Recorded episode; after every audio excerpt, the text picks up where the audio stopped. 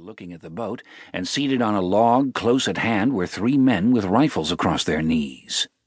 The foremost, a tall, strong figure with a clear blue eye and an open, intelligent face, might well represent the restless and intrepid pioneers whose axes and rifles have opened a path from the Alleghanies to the western prairies.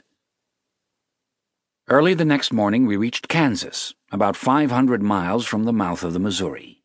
We landed and set out in a wagon for Westport to procure mules and horses. It was a fresh and beautiful May morning. The woods were lighted by bright sunshine and enlivened by a multitude of birds.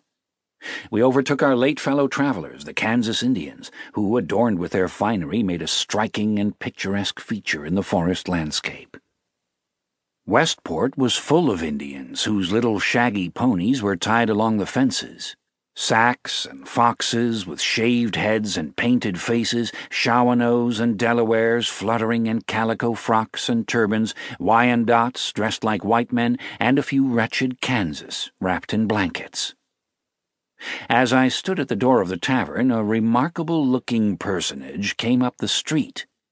He had a ruddy face garnished with the stumps of a bristly red beard and moustache. On one side of his head was a round cap such as Scottish labourers wear. A little black pipe was stuck in his mouth. In this curious attire I recognized Captain C of the British Army, who, with his brother and Mr. R, an English gentleman, was bound on a hunting expedition. I had seen the captain and his companions at St. Louis. They had now been for some time at Westport, making preparations and waiting for a reinforcement, since they were too few to attempt it alone. The captain urged that we should join forces and proceed to the mountains in company. We thought the arrangement a good one and consented. Our future fellow travelers had installed themselves in a little log house where we found them surrounded by saddles, harness, guns, pistols, telescopes, knives, and in short their complete appointments for the prairies. R, who had a taste for natural history, sat at a table stuffing a woodpecker. The brother of the captain, who was an Irishman, was splicing a trail rope. Their hunter, a surly looking Canadian named Sorel, and their muleteer, an American ruffian, were lounging about the building. No party ever went upon the prairie better provided, said the captain. Being at leisure one day, I rode over to Independence. The town was crowded. Shops had sprung up to furnish emigrants and Santa Fe traders for their journey. There was an incessant hammering from a dozen blacksmith sheds. While I was in the town, a train of emigrant wagons from Illinois passed through. A multitude of healthy children's faces were peeping out, and here and there a buxom damsel was seated on horseback, holding over her sunburnt face an old parasol. The men, very sober looking countrymen, stood about their oxen, and I noticed three old fellows zealously discussing the doctrine of regeneration. The emigrants, however, are not all of this stamp. Among them are some of the vilest outcasts in the country.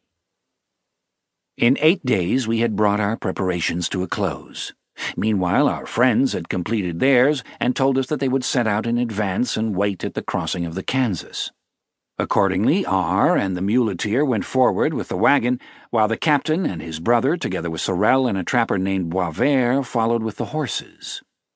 The commencement of the journey was ominous, for the captain's party was scarcely a mile from Westport when a tremendous thunderstorm drenched them to the skin. They hurried on to reach the place about seven miles off where R was to have the camp in readiness, but this prudent person, when he saw the storm approaching, had selected a sheltered glade where he pitched his tent and was sipping a cup of coffee while the captain galloped for miles through the rain to look for him. At length the storm cleared away, and the sharp-eyed trapper succeeded in discovering his tent. R had by this time finished his coffee and was seated on a buffalo robe smoking his pipe.